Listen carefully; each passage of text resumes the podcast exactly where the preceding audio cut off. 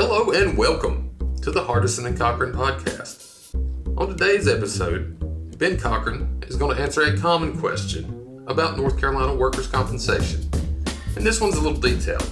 It involves when you've been hurt at work, you've received a rating, and Ben covers the options that you have concerning your settlement after you receive this rating. Now, Ben Cochran.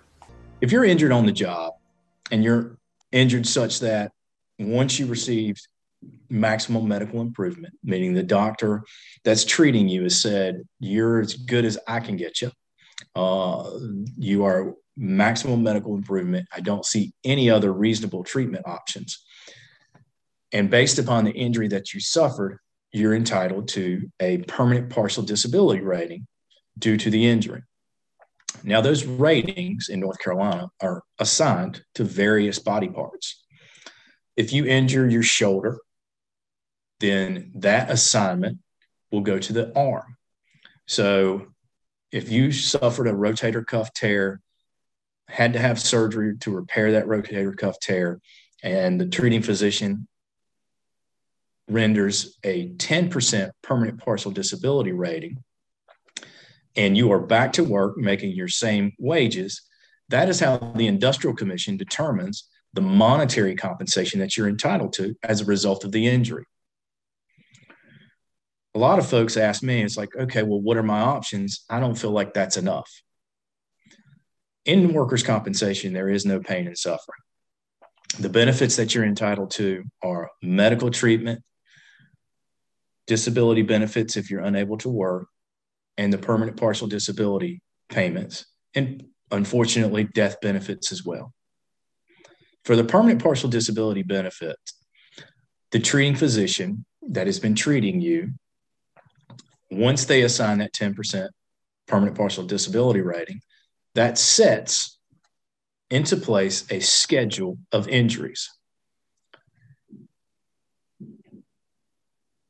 If you are back to work making the same wages, then that determines through the Industrial Commission the amount of benefits that you're entitled to.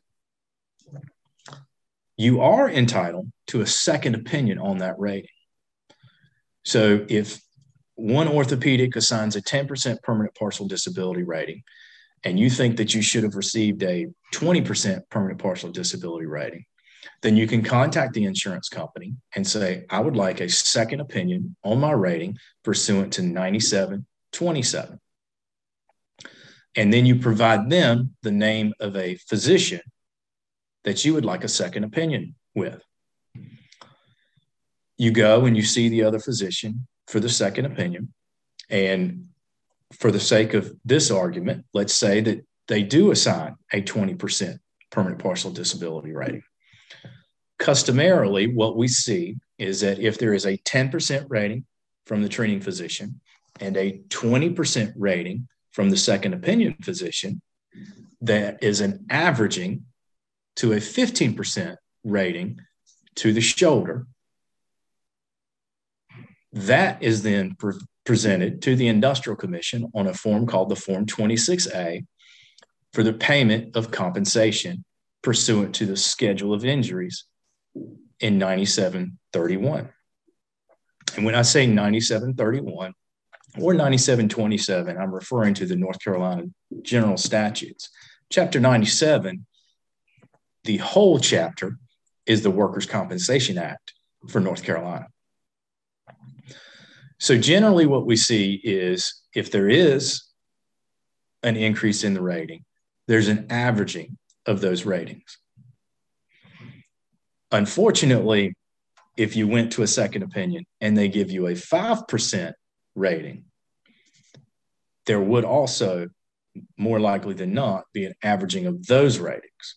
So there is a potential that you receive less compensation if the second opinion is not utilized correctly.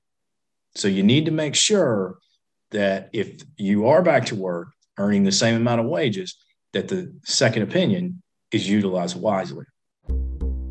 Listening to this podcast does not create an attorney client relationship between you and Hardison and Cochran attorneys at law. Hardison and Cochran does not accept new clients without first obtaining a signed agreement.